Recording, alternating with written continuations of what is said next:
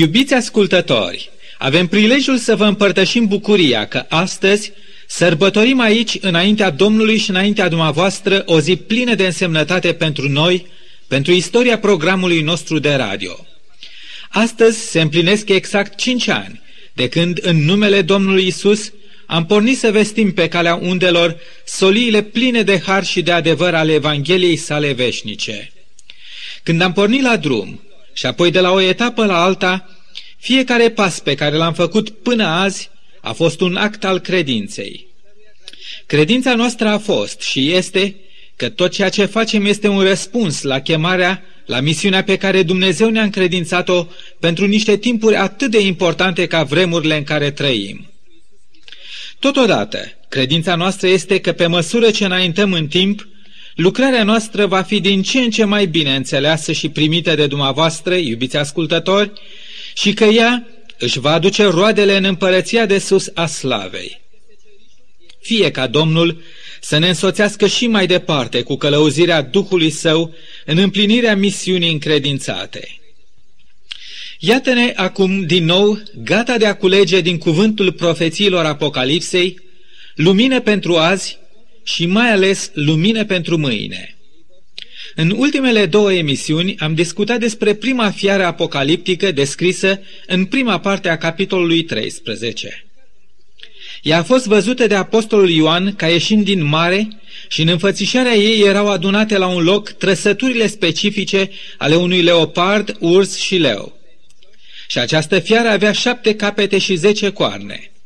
În urma studiilor noastre documentate suficient, am ajuns la concluzia că, în primul rând, această fiară este un simbol al unei puteri politice mondiale, dar totodată și al unei puteri religioase universale.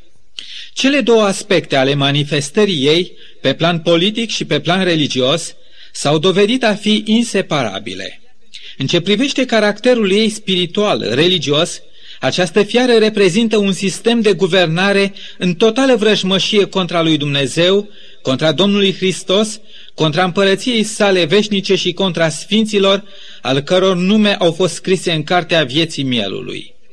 Această vrăjmășie apare foarte evidentă din faptul că fiara a primit puterea și tronul ei de la Balaur, de la șarpele cel vechi, de la diavolul, marele vrăjmaș al lui Dumnezeu și al mielului. Acest lucru este clar deoarece fiara poartă pe toate cele șapte capete ale ei nume de hulă și a primit din partea balaurului o gură care rostește hule împotriva celui preanalt, împotriva templului și împotriva sfinților lui. Dar nu numai atât. Pe lângă putere și o gură care rostește hule, fiara mai primit de la satana și un spirit de ură și de cruzime. Aceasta reiese clar din faptul că fiara ucide și persecută pe sfinții care refuză să se închine înaintea ei. Despre această fiară am citit că la un moment dat a primit o rană de moarte, dar care mai târziu s-a vindecat. Ca urmare a acestei învindecări, toți locuitorii pământului, cu excepția celor care compun rămășița credincioasă, se vor închina fiarei. Această închinare urmează să-și găsească împlinirea ei desăvârșită în viitor. Deși astăzi papalitatea primește omagii și închinare din partea unor grupări mari de oameni, Totuși, majoritatea lumii de azi nu îi arată niciun interes și nicio considerație. Dar lucrurile se vor schimba cât de curând. Versetul 11 din capitolul 13 îndreaptă privirea spre cea de-a doua fiară, care, lucrând cu puterea fiarei din tâi înaintea ei, va face ca pământul și locuitorii lui, notați vă rog, pământul și locuitorii lui, să se închine fiarei din tâi, a cărei rană de moarte fusese vindecată. Pentru acela care înțelege cuvintele acestei profeții și poate citi semnele timpului în mod corect, este clar că timpul este deja sosit și că toate lucrurile se îndreaptă cu toată graba spre împlinirea ultimelor cuvinte ale acestui capitol. În ultima parte a acestui capitol atât de important, cuvântul profetic ne vorbește despre o a doua fiară. Cine este această fiară? Dar să dăm mai întâi citire cuvântului profeției. Voi citi din capitolul 13, începând de la versetul 11. Apoi am văzut, ridicându-se din pământ, o altă fiară, care avea două coarne cale unui miel și vorbea ca un balaur. Ea lucra cu toată puterea fiarei din tâi înaintea ei și făcea ca pământul și locuitorii lui să se închine fiarei din tâi, a cărei rană de moarte fusese vindecată. Săvârșea semne mari, până acolo că făcea chiar să se pogoare foc din cer pe pământ, în fața oamenilor. Și amăgea pe locuitorii pământului prin semnele pe care îi se dăduse să le facă în fața fiarei. Ea a zis locuitorilor pământului să facă o icoană fiarei, care avea rana de sabie și trăia. I s-a dat putere să dea suflare icoanei fiarei, ca icoana fiarei să vorbească și să facă să fie omorâți toți cei ce nu se vor închina icoanei fiarei. Și a făcut ca toți, mici și mari, bogați și săraci, slobos și robi, să primească un semn pe mâna dreaptă sau pe frunte și nimeni să nu poată cumpăra sau vinde fără să aibă semnul acesta, adică numele fiarei sau numărul numelui ei. Aici este înțelepciunea. Cine are pricepere să socotească numărul fiarei, căci este un număr de om și numărul ei este 666. Desigur că acum, în urma celor citite, fiecare din dumneavoastră ar dori să știe pe cine al nume reprezintă cea de-a doua fiară, fiara cu două coarne ca de miel. Până ajunge să dăm un răspuns la această întrebare, cred că este necesar să subliniem câteva lucruri referitoare la cea de-a doua fiară. Primul lucru pe care îl subliniază profeția este că a doua fiară, la fel ca și prima, este o putere politică cât și religioasă care își face apariția la data când fiara din tâi cunoaște prăbușirea puterii ei în urma primirii rănii de moarte. Marele reformator englez John Wesley în lucrarea sa Note explicative asupra Noului Testament, scrisă cu numai 22 de ani mai înainte de declarația americană de independență, scria despre fiarea aceasta astfel. Ea nu a apărut, deși nu se poate să fie așa de departe, deoarece ea urmează să apară la sfârșitul domniei de 42 de luni ale fiarei din tâi. Aceasta înseamnă că a doua fiară urmează să apară în jurul anului 1798, când cei 1260 de ani de supremație papală aveau să înceteze. Ce corect a fost interpretarea dată de Wesley, ce inspirată! Papa a fost luat în captivitate în 1798, la puțin timp după ce departe de mare agitată a națiunilor Europei, într-o lume nouă și încă nepopulată, o nouă mare națiune își ridica fruntea. Și numai la scurt timp, după ce primul ei președinte, George Washington, își încheia primul său mandat. Notați în al doilea rând că această putere urma să fie nu o națiune bătrână, ca toate celelalte națiuni de pe bătrânul continent, ci o națiune tânără, ca un miel, în ale cărei vine clocotea o viață nouă. Notați, vă rog, în continuare al treilea indiciu pe care ne-l dă profeția, locul de unde avea să se ridice această fiară. Ea a fost văzută ieșind din pământ. Prima fiară a ieșit din mare, simbolul mulțimilor de popoare. Pe când pământul este exact opusul mării, el reprezintă niște ținuturi virgine, nepopulate. Locul de unde avea să se ridice o mare națiune, o mare putere, Statele Unite ale Americii. În același secol în care Gutenberg a tipărit primul exemplar al Bibliei sale și în care s-a născut marele reformator protestant Martin Luther, îndrăznețul navigator Columb naviga în necunoscut sau cel mult spre ceea ce credea el să fie Indiile de vest, atingând însă țărmurile unei lumi noi. Aici, în această lume nouă, Dumnezeu urma să așeze temelia pe care să înalțe mai târziu o țară liberă, un protestantism liber și o evanghelie liberă care să fie dusă lumii întregi. Deja, după cum vedeți, nu am putut să mai țin în secret pe cine reprezintă cea de-a doua fiară. Notați în al patrulea rând felul în care această putere apare. Ea iese la iveală ridicându-se din pământ, întocmai ca o plantă. Acesta este chiar înțelesul cuvântului grecesc folosit pentru verbul a se ridica.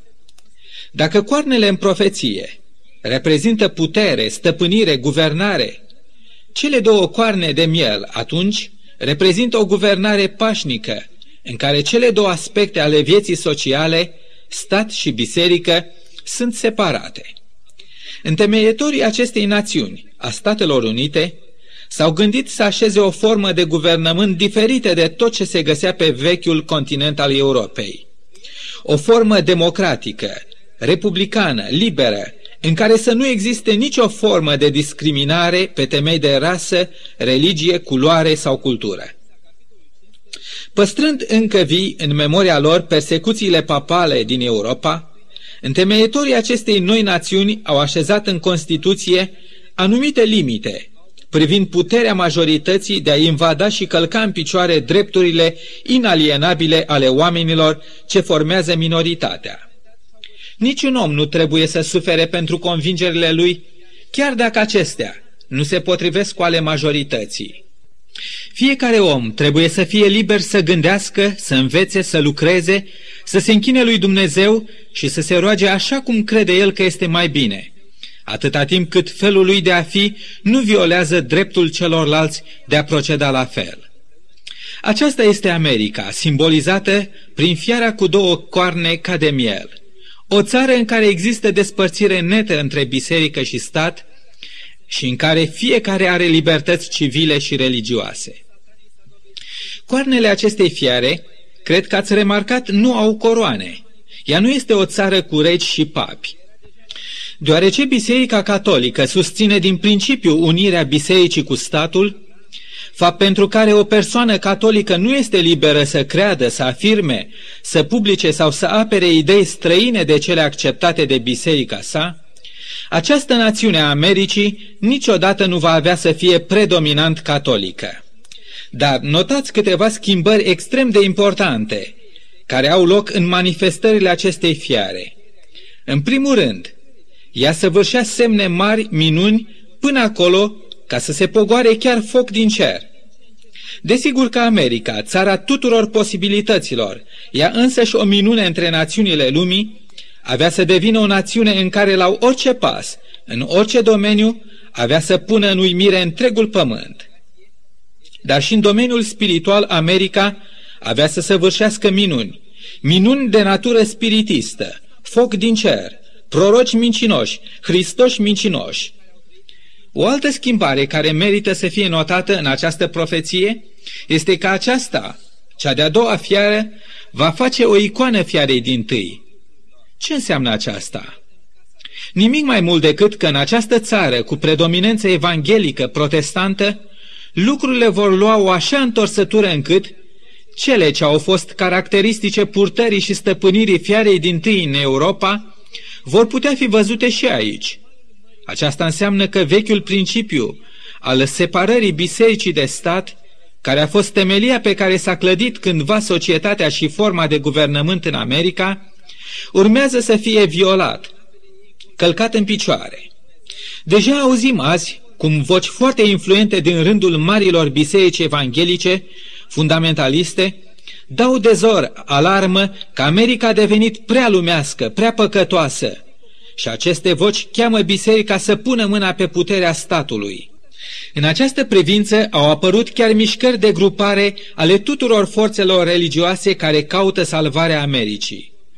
Una din ele, care a atras în ultima vreme atenția în mod deosebit, este mișcarea sau organizația interdenominațională care poartă numele Majoritatea Morală. Și știți care este deviza sau ținta pentru care această organizație militează? Ea este Washingtonul pentru Isus. Evident, biserica creștină a ajuns falimentară.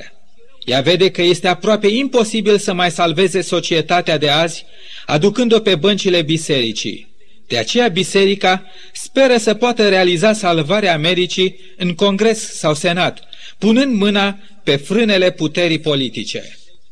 Dând uitării vechile principii de libertate pe care societatea americană a fost inițial așezată, în dorința lor după mai multă siguranță, prosperitate, pace și stabilitate socială, oamenii își vor întoarce aici, în America, privirea spre o religie totalitară.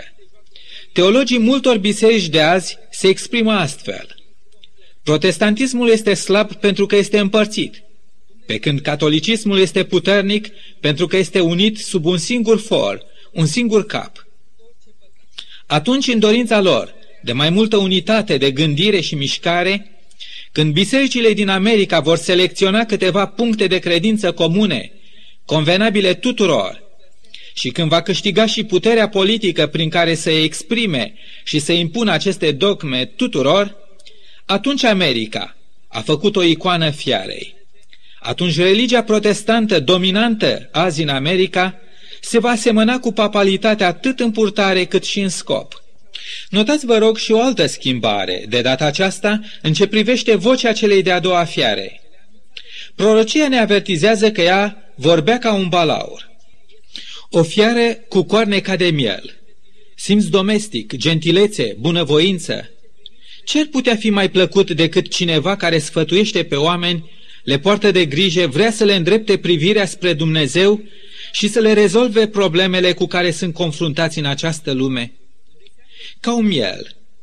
Dar este ceva înșelător în glasul acestei fiare cu înfățișare de miel. Ceva care o face chiar și mai primejdioasă decât fiarea din tâi. De ce?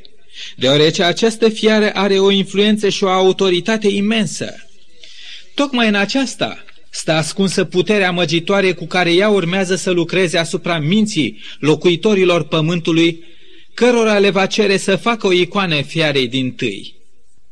Această fiară apare ca un miel, dar curând vocea o va trăda, o va da de gol. Vorbirea și faptele ei vor fi asemenea vorbirii și faptelor balaurului. Această fiară are două coarne ca de miel, dar nu este un miel adevărat. Adevăratul miel al lui Dumnezeu a fost văzut în capitolul 5, la versetul 6, ca având șapte coarne, adică plinătatea desăvârșirii divine. Această fiară este însă o imitație de miel. Ea doar pretinde că este un miel, că este un reprezentant al Domnului Hristos pe pământ. Vorbind însă ca un balaur, ea este de fapt produsul unui creștinism pervertit și apostaziat. Este uimitor, de necrezut, că tocmai din această națiune creștină și istorie creștină să se nască acest profet mincinos. Vocea balaurului curând va fi auzită în America. Aceasta este vocea vrășmașului Domnului Hristos și adevăratei sale biserici. Aceasta este vocea persecuției. Satana a fost acela care a persecutat pe Isus și biserica sa prin intermediul Romei păgâne, apoi prin intermediul Romei papale și în cele din urmă va ridica flăcările persecuției și pe acest pământ, cândva pământul libertății.